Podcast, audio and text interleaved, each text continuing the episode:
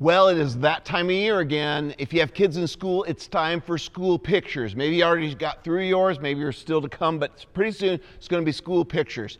And I showed you a couple weeks ago my school picture. Yeah, I don't remember exactly what grade this was, but there I was. That is one of my better school pictures. I showed you some others that weren't that great, but this is one of my better school pictures. You know what? Uh, and then there was this guy, and he retired just a few years ago. His name is Dale Irby, and he took his school pictures and he took the exact same outfit, same clothing for every year for 42 years until he retired. 42 years in a row. And he, he, he wore this kind of disco vest, uh, white shirt, and you just get, see him getting older and older and older. It's hysterical. And of course, he did it not because he's a nerd or some weirdo, but because he just had this terrific sense of humor. And he got a huge kick out of it, and so did everybody else. They look forward to it. What's he going to wear this year? Well, there you go. He wears the same thing every single year. In other words, his clothes make a statement about him. Dale Irby made a statement about him. What the statement it made was I'm a guy with a sense of humor. I'm consistent. You can depend on me, but I got a sense of humor here, right? It's fantastic. You know, clothes make statements. They just flat out do, you know, and we spend more time than we might care to admit. Even if you don't really care that much about fashion or anything, you spend time thinking every day, okay, you know, uh, what outfit am I going to pick out and so forth. And you do that. Everybody does that. Uh, and it does make a difference. And different clothing is appropriate in different situations, you know. You don't wear, you know, what you wear to the to the swimming pool that you would wear to a job interview if you want to have a job, that is, all right? Um, years ago, uh, we had this am- amazing, fantastic new employee at Valley Church. And uh, he was great. He had a great attitude. He loved Jesus. He was just, he did great work. He's just an amazing guy. But his first couple weeks on the job, one thing that was kind of noticeable, and we, we all thought, saw it, was um, this, this guy, he didn't wear shoes. He, he, he just went around barefoot.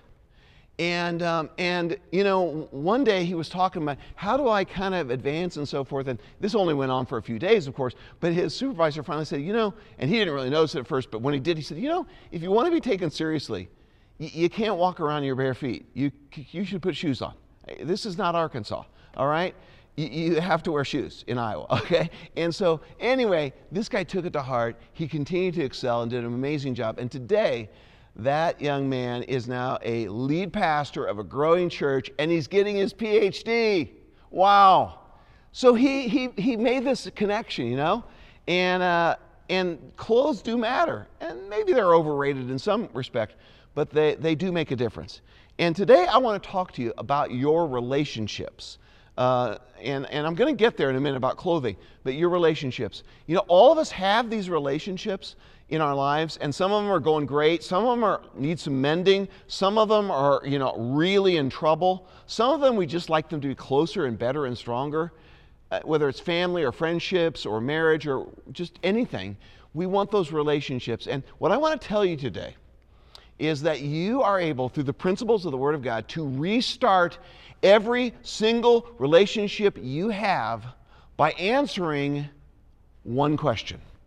One question. You, this is transformative. All you have to do is answer this one question, and it will restart all your relationships. You ready for the question? Here's the one question What am I going to wear today? What kind of clothing am I going to put on? Now, we're not talking about your physical threads, whatever you wear, but we're talking about clothing the way, the kind of person you become, the kind of things that you put on. Uh, and we'll get to what that means exactly in just a moment. Back to uh, a couple weeks ago in Colossians chapter 3, we're in this amazing letter of Paul's. So if you've been raised with Christ, and you have been, seek the things above where Christ is seated, right? Seated at the right hand of God. Set your mind on things above, not on earthly things. So you got a new identity, you've got a new position, you got a new outlook, you got a new worldview. Because you've been raised with Christ, you have new life. Everything's new in your life. And so you don't look at things the way you used to. You don't have the same old worldview. You have a different way of looking at things. And then verse 3 For you died, that old way, gone, dead, buried, and your life now is hidden. It's all wrapped up with Christ in God. And when Christ, who is your life, remember we said Christ is not a part of your life, not an aspect of your life. Christ is your life. That's your new life. When he appears, then you will also appear with him in glory. So we have this new identity. And then Pastor Brandon said, picking up on that last weekend, uh, we have this new identity because we're new people. Therefore, we put away the old stuff, put to death, put it away, put it, put off, take it off. So he talked about various traits and practices of both the inner person and our outer relationships. He says they got to change. Put off those things. Get rid of them from your life. Delete them. They've all expired. We all have old clothes that need to be discarded. And like those, these things, and greed and immorality and impurity, and, and also uh, things that go on, arguing and anger and malice, those all need to be put off. You, you ever get, you know, get sick, you know, the flu or something, you're in bed for several days. You know, when you get, you finally get better, you, you just want to get rid of that clothing. I mean, you want to go wash it. You don't want that old clothing. You get rid of it, right? You at least wash it, right? That's what he's saying here in verses 5 through 11 and, and uh, in, in Colossians. And then we learned last week you've put off the old self with its practices, all that old stuff, and you put on the new self. You're being renewed in knowledge according to the image of your Creator. Now, this is an amazing thing. So, we stopped at the end of, of that passage and we put off all these old things. Now, what happens when you put off all your old clothes? You are now naked. You don't have any clothes. So now you put on new clothes. So it's not enough just to get rid of sins and bad practices, but we also need to put on new traits, new character traits. And now we have this new set of clothing. And he says, You're being renewed. You're, you're not only a new person once for all in Jesus, but you're also being renewed day by day to be like Jesus in the image of your Creator, which we learned earlier in Colossians is Christ. Christ above all. So, above all things, you put on Christ, right? And what I'm going to take you to now is a very simple passage. It's three verses. It's not really difficult to understand, but sometimes, maybe like me, we need a reminder that these things are important. It can radically change your whole life. This simple passage, easy to understand, but living out these principles one day at a time consistently over time can restart all your relationships, improve harmony in your friendships, help resolve sticky situations, help you get along with difficult people, set appropriate boundaries, and build up the body of Jesus Christ, his church. So let's dive in together, can we? Colossians 3, verse 12. Therefore, as God's chosen ones, holy and dearly loved, Loved. First thing I do when I get up in the morning, what am I going to wear today? But before I get my clothing on, change clothes into my what I'm going to wear for that day. First thing I do, you got to do too, is you got to grab your glasses. Now some of you are saying, I don't wear glasses. Don't care. It's okay. Just imagine you do. But I have to wear glasses. I wear contacts. I can't see without them. So I'm not moving around until I know how to see the day. And that's what you got to do. When you wake up in the morning, you got to see the day. So you put on the glasses. How do you see the day? Go back what he said. Therefore, as God's chosen ones, we who are people, of the body of Christ, we need to see ourselves and our identity. Here's what I'm going to tell you God chose you, you didn't choose Him. He chose you. Why? Because He wanted to. He loves you. Why? because He loves you. It's not anything in ourselves. We're the only reason we're these new people is because of God. He chose us in Him. Now we're involved in the process, of course. We have to believe in Christ. We need to repent of our sins and all. I get all that. But ultimately, it's a sovereign work of God. God chose you. And this is an amazing privilege. We're the elect of God. We're the chosen of God. You are chosen people. And then he says, You're holy. That, that word holy means to be set apart. God's got special designs and purposes for your life. You're holy. You're not the same as you used to be. You've been set apart. You're not unclean. You're set apart for special purposes. We've said before, it's a difference between paper plates and fine china. You dispose of paper plates, fine china you keep.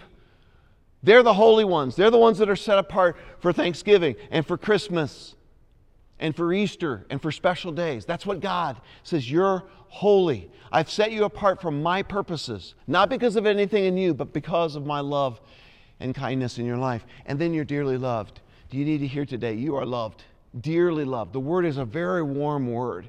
It's just like, like what, a, what a father, when a father looks upon or a mother looks upon their children and, they, and they're, they, they just, they're just precious to them. They're so important to them. They love them. They do anything for them. That's your Father in heaven. Dearly loved by Jesus Christ as well. So grab your glasses, get that perspective. Because if you don't have that perspective as you lead the day, if you're just an ordinary person waking up, you're not God's chosen, you're not holy and set apart, and you're not dearly loved, then it's going to mess up everything else you do the rest of your day. You have to know who you are in Christ. So grab your glasses, and that's how you're going to look at the rest of your day. And then you're going to get dressed. And now he's going to say what you're going to wear. So the one question that restarts all the relationships is what will I wear today? What am I going to wear today?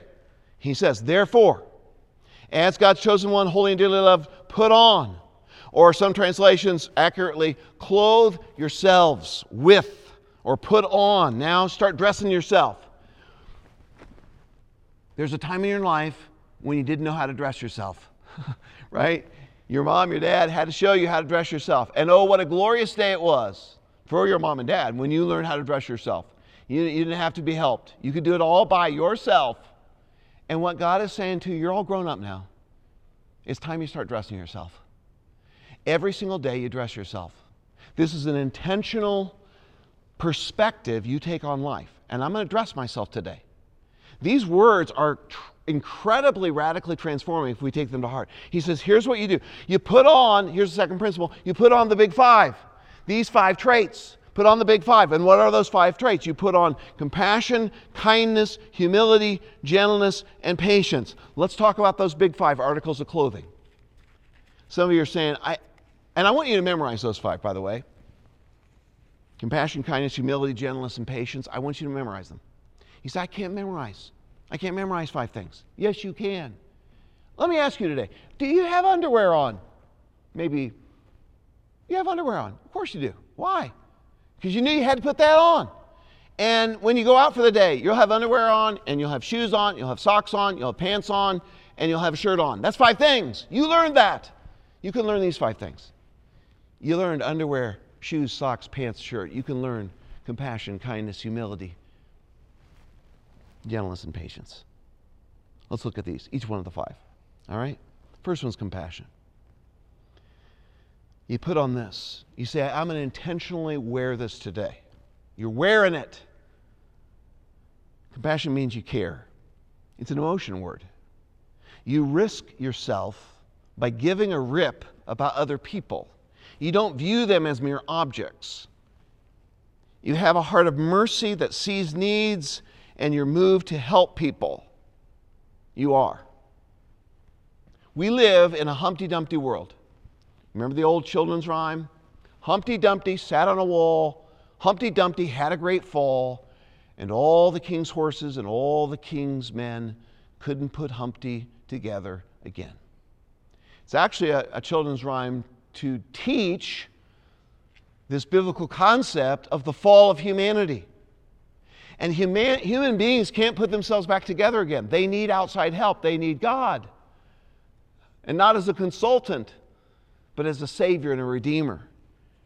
And it took His mercy and compassion looking out for us to make a difference in our lives. He saw our need and He reached out and He restored us.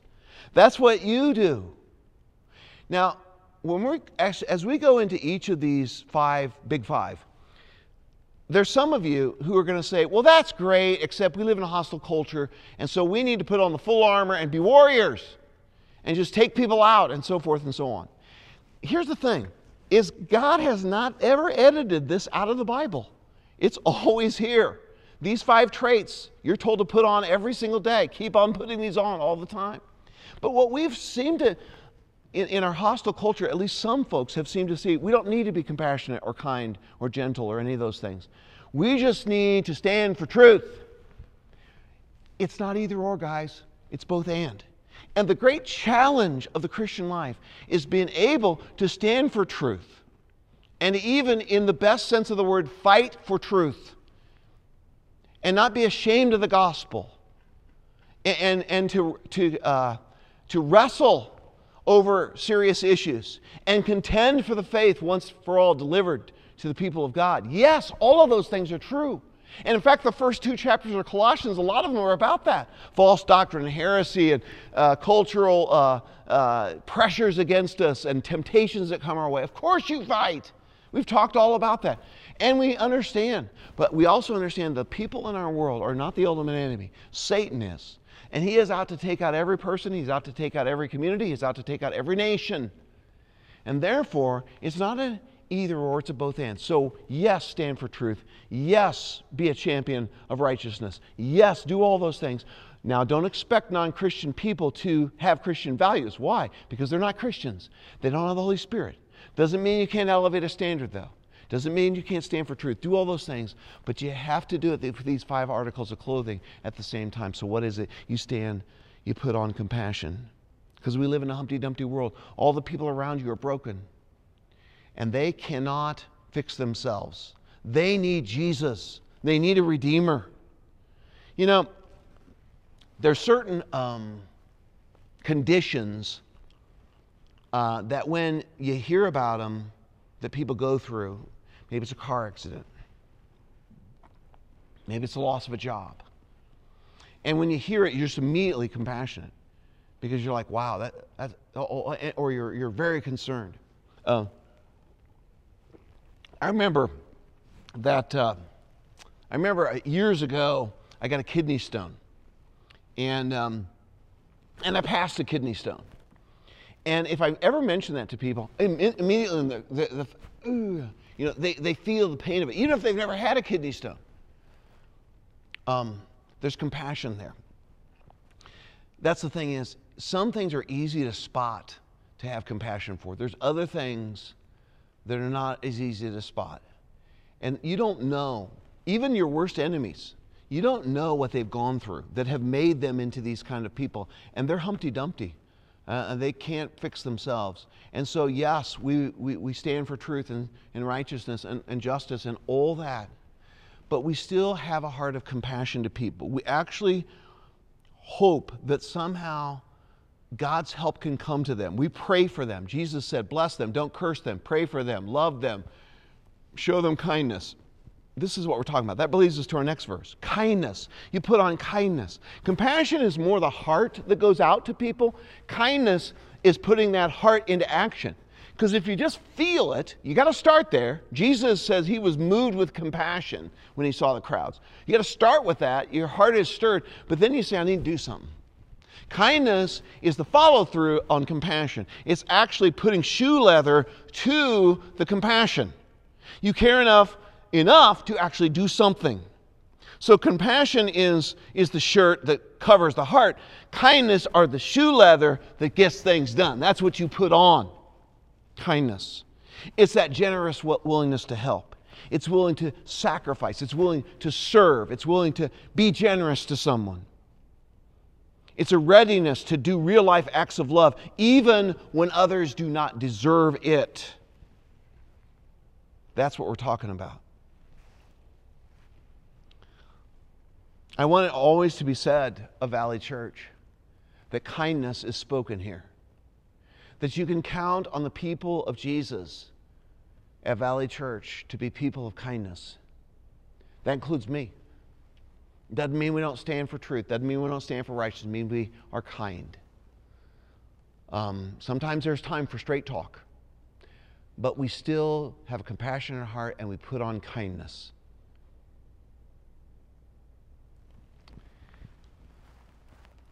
Keep that in mind. Bear that in mind. Not just on Sundays, but all the time. Monday, Tuesday, Wednesday, all the way through the week. It's a daily thing. How are you going to radically transform your relationships? How are you going to restart all your relationships? You ask yourself one question What will I wear today? What am I going to wear today? And the first two articles you're going to put on is compassion and kindness. This is challenging because we have two great enemies of kindness that all of us um, face. The two enemies are time and selfishness. We don't have enough time to, to be kind to people because we got other stuff to do. It'll cost you your time. The great currency is time. And then selfishness is just not caring. So the polar issues here on these first two, you got compassion on one end, apathy on the other. Where are you on that spectrum? And then kindness on the one end, and uh, just a mean spirited heart, and just a lack of willingness to help at all is on the other end. Compassion in action. You actually do something. Um, some of us are moving so fast. I, I remember I don't have this ride anymore at Adventureland, but years ago, I go there with my kids, and they had this thing called the Silly Silo. Remember Silly Silo? And it spun around. And the thing was, what happened was, it spun around so fast that you were pinned up against the side of the wall. And that's how some of us are living now. We're going so fast that we're pinned up against the side of the wall. We don't have ability to go talk to somebody next to us or over across the room because we're pinned up against the the wall because the, the, the, the, rotation of our lives, the, the velocity of our lives doesn't allow us to show kindness and to actually do something for someone. Think about these things and just put them on every day and say, I'm going to put my glasses on and then I'm going to put on kindness and compassion. Keep going. Humility. Humility means you show respect for others and you don't think too highly of yourself. It is a proper understanding of your own strengths and weaknesses. Humility in the Bible is exactly the opposite of humility as it was understood in the ancient world. When Paul wrote these words, when he had that word humility, this was not considered, the word was not considered a virtue in the ancient world. It was considered a flaw. It was like people that just were weak and they didn't uh, think they were any good and, uh, and they thought very lowly of themselves. That's how their understanding of humility. It took Christianity to capture that and have a whole new kind of looking at humility. Humility doesn't say, I'm nothing. Humility says, No, I'm chosen, I'm holy. God set me apart and I'm dearly loved. We don't, we don't play those things down. I'm filled with God's Spirit. I have God within me. But you have an on, you don't look, you don't look more lowly on yourself. You look in the mirror and say, Who am I? In Christ. And then when you see that, then you're able to see God who is much greater than all and everybody around yourself in a different way. You see yourself and your relationships in a different way. God has blessed us. And anything you have is from the hand of God. So that keeps us humble because we know any good thing I have, any talent I have, any um, material wealth I have, it's all from God. Any giftedness I have, your house, your car, uh, your abilities, your mind, your body, whatever it is, don't think too highly of yourself because it's all from God anyway. It, it's, it's not saying anything lowly of yourself. It's just say, don't don't think of yourself as better than you are. Think of yourself as you really are. With all your strengths and weaknesses, but say, I'm a child of God and I'm holy and dearly loved. Um, and when you're humble, you show respect for other people. You, you lose kind of a, a, an arrogance that thinks you're better than other people. It changes the way you interact with people. I mean, you want to re- restart all your relationships? Start by putting on humility every day and say, There go I, but for the grace of God.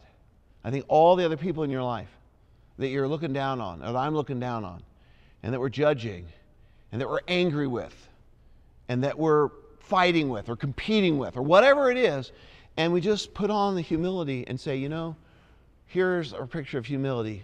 Jesus humbled himself and became obedient to death, death, even death on a cross. That's my life now. I got to humble myself like a servant.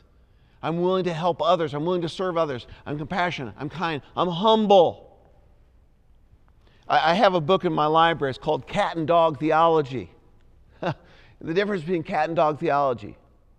Um, the difference between cats and dogs. Dog. You know, your dog loves you, thinks you're amazing, and, and thinks you're God. The cat doesn't care about you, just does his own thing, and he thinks he's God. That's the difference between cats and dogs. And I love them both, but yeah, humanly speaking, there's a difference between a cat and dog theology. What's your theology? How do you view yourself in light of God? And when we really see ourselves that way, the arrogance is gone, the self centeredness is gone, because we see Jesus up on a cross, the creator of the universe, humbled himself. And suddenly we lose the, lose the arrogance. And the killers, that really arrogance is a killer of community and friendship and relationships.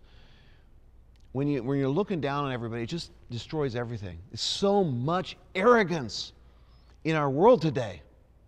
So much shooting my own views and their self appointed gurus on every topic. They're all over social media. Doesn't mean you can't make a difference there. It means you're humble. Another one, number four of the top big five, is gentleness. Gentleness is not weakness. Sometimes, sometimes it was translated meekness, but uh, the uh, biblical translators of New uh, English ones, they got away from meekness because it sounds too much like weakness. Meek and mild, and you know, I mean, no, gentleness. It is the word is actually used as power under control. It's wor- used of a wild horse who is over time brought about to be tame and has that strength now under control, not just running wild, but now can be used by the master for purposes that are good. That's what gentleness is. Gentleness is power, strength under control. It's being considerate of other people.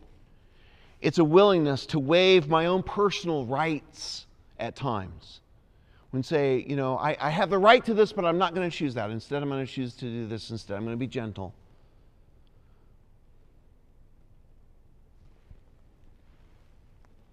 This week, um, very well known basketball coach died. His name was Bobby Knight. Bobby Knight was the coach of the Indiana University basketball team when I was a student at Indiana University. He won three national championships, one of them while I was a student there, sophomore in Indiana. It was amazing. And we all, you know, admired Bobby Knight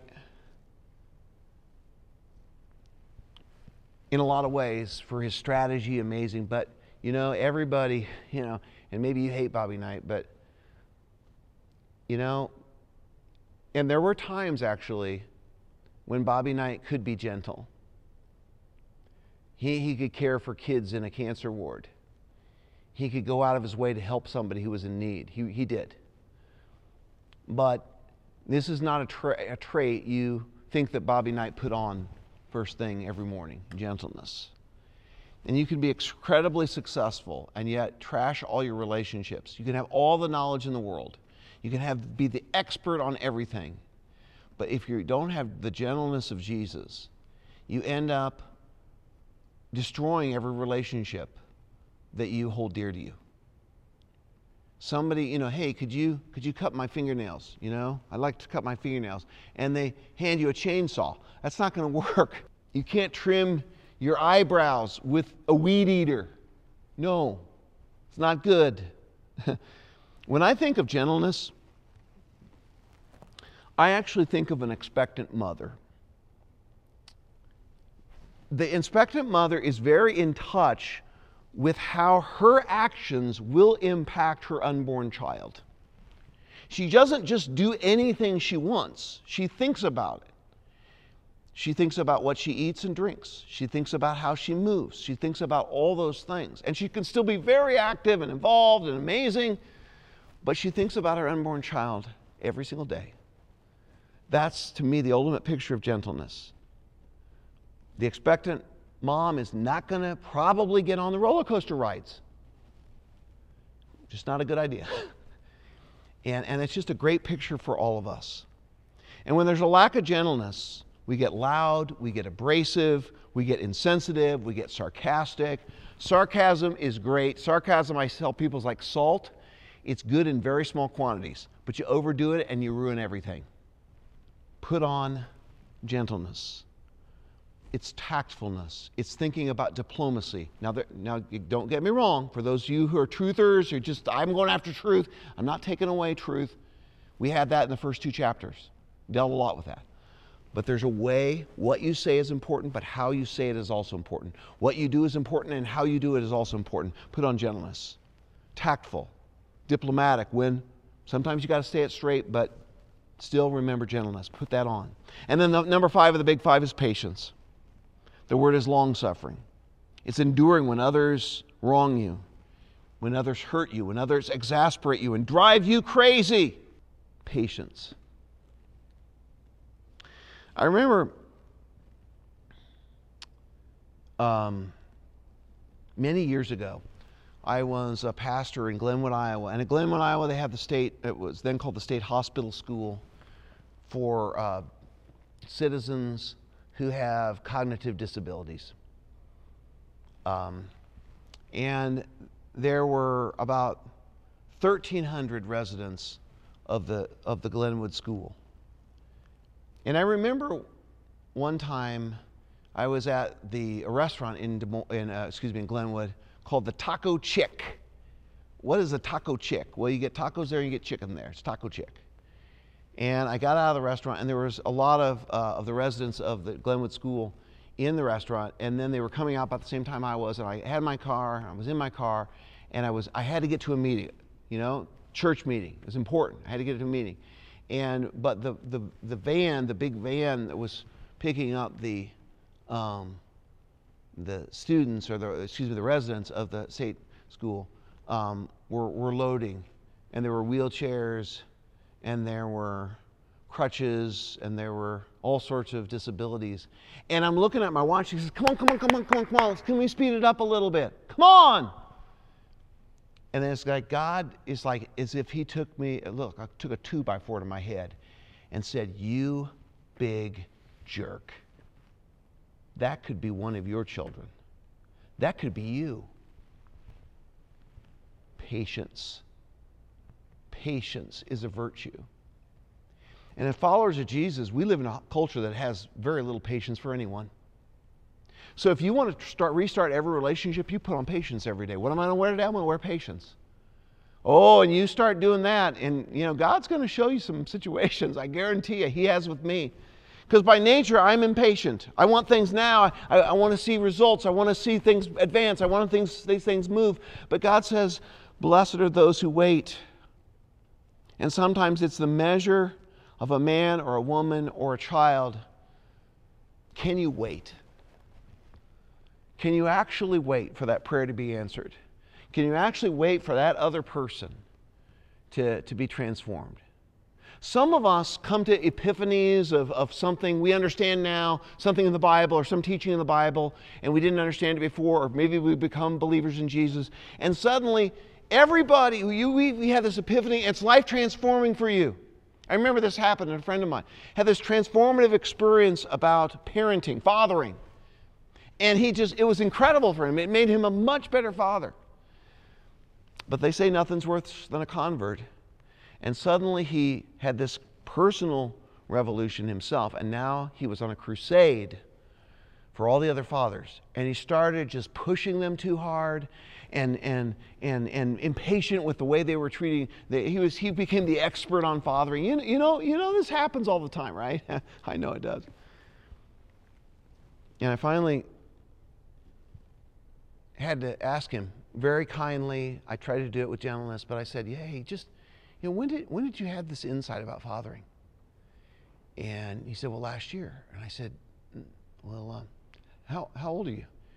He said, "I'm 38." I said, "So last year you were 37?" He said, "Yeah." He said, "What are you getting at?" I said, "God waited for you for 37 years to make that discovery." Are you willing to wait 37 years for other people to make that discovery? Are you willing to be patient? you put on that and you're a different person. It's it's the question that we ask why is it taking so long? Or why have I had to put up with this for so long, or put up with this person for so long, or put up with this situation for so long? And it's, it's like put on patience. It's Jesus. I mean, think of Jesus coming down with those 12 disciples. What did he put up with for three years? They never really did get it till he sent the Holy Spirit, and then they finally understood. but we're like that sometimes, aren't we? Put, put on these five, big five. And then he goes on, verse 13. He says, Bear with each other. Here it is bearing with one another and forgiving one another if anyone has a grievance against another, just as the Lord has forgiven you, so you also are to forgive. Wow, here's, here's, here's some things. So, the principle here, I want to make it real simple, it's that you, you discard what clashes. So, you got this, this stuff you're putting on, this um, uh, clothing that you're putting on, but you have something, and, I, this is me sometimes, you know, I'm walking around the house, Ruth says that doesn't really go with that. It, it clashes. I'm colorblind. I've told you that, guys, before. She says that clash. You don't want to wear that anymore. Okay. Or you have something that really, you know, fashion expert says this really doesn't go with the outfit. So you get rid of that. You discard what clashes. And he says, You got all this uh, compassion, kindness, humility, gentleness, patience. You got the big five on. And then there's this clashing thing that still's there. It's called grudges. It's called anger. It's called lashing out. It's called expecting people to get their act together when they're just not there yet. He says, bearing with one another. You know, just bearing with one another. The word here is just, just put up with it. Long suffering is the other translation. And I learned a long time ago in order for God to help us to be long suffering, we must first be long bothered. we were bothered for a long time, that's long suffering if we, if we put up with it. And I'm not saying, by the way, enabling an abuser. Not at all. That needs to be called out. We're not talking about outrageous, criminal, abusive behavior. Absolutely call that out. We're talking about the everyday slights of life the everyday things that rub you the wrong way, the everyday things that um, just drive you nuts. And he says, bear with each other. Learn to, you know, just be able to say, okay, I get it. And you're, you're willing to walk with them and not, uh, not reject them as a friend or reject them as a mate. Bear with one another. Somebody said there are like four different personality types. Maybe you've heard these. The otter, it's like the fun loving. The beaver is like get stuff done. The lion is like take charge. And the golden retrievers are like the loyal friend. There's a fourth one, the bear. That's not what this verse is about. Like the bear that attacks, it's the opposite of that. It's putting some sweetener on the situation. It's like adding some sweetener to otherwise bland uh, drink that you have. And let's face it, there's some people in our lives that they're our own mission impossible. I mean, it's like, how, how am I going to do this? How am I going to live this? And he's saying, put on this, put on all these five, big five, and then one, the thing that doesn't go with this is grudges and anger and unforgiveness. That's where he goes on. He goes, forgive one another. A willingness to release the person from a legitimate complaint or grievance you have against them. Now, again, we're not saying we're letting people off the hook for wrongdoing. We're not saying we don't confront issues and wrongdoing and sin. We absolutely do. So don't misunderstand this. We're not saying, hey, they, they won't change. Do I just accept that? No, I'm not saying that you just put up with uh, you know, some kind of terrible behavior. We're not talking about that. There's a place for confrontation. Absolutely. There's a place for discipline. Absolutely. But in most situations of life, it's forgiveness. And in, in every wrong that's done to you, even the most grievous sin, there's a willingness to forgive. There, there's a heart that says, even if this person is very much a wrongdoer to you, You say, In my heart of hearts, I want to forgive that person. I forgive them in Jesus, and I long for them to experience the forgiveness of Jesus Christ. Doesn't mean you become a doormat, doesn't mean you put up with wrong behavior. You don't. But it does mean you have a heart of forgiveness, that you say, I'm going to release the anger, I'm going to release the violent response that I want to give to this, I'm going to release the offense that I have against this person. There are some people that have a hard time, all of us at times have grievances, legitimate ones against us. I, I, was watching a World Series game this week, and a lot of you saw this maybe on social media. But there was a, there was a guy at the plate in the World Series, and then spotted behind the plate in the first row of seats is an Iowa Hawkeyes fan. And look, he's holding up a sign. What's the sign say? It wasn't a fair catch. You remember that game? I mean, this a couple weeks ago. He hadn't forgotten. He's not. He's airing his grievance right? He's letting everybody know, the world know. There's millions of viewers. It wasn't a fair catch. And everybody in Iowa had a great time with that. And he got on talk shows and TV uh, interviews and all sorts of stuff. It was hilarious. And guess what? Holding those kind of grievances, sports are exempt from this. You can hold these grievances forever, right? Right? Not really, but we get it. You can talk about it. It's fun. Just don't let it ruin your entire week or more, even more, your entire life. Our our response oftentimes to someone wrong, doing us wrong is to, to stuff it, to, to share it with others, to limit it, to ignore it, to talk about it, to tolerate it, to forget it, everything but forgive it. And he says, How can I ever forgive this person? Just as the Lord has forgiven you, so you're also to forgive. So here's what you do you just start making up a big long list. You make up a list of as all the sins that God has forgiven you. Just start the list. Just start list mentally and then even write it down. All the sins that God has forgiven you. And after you've finished your big long list, then you, you look at that person in a different way. He wants us to reflect deeply on this. Just as the Lord has forgiven you. That's not something you just can conjure up in a minute.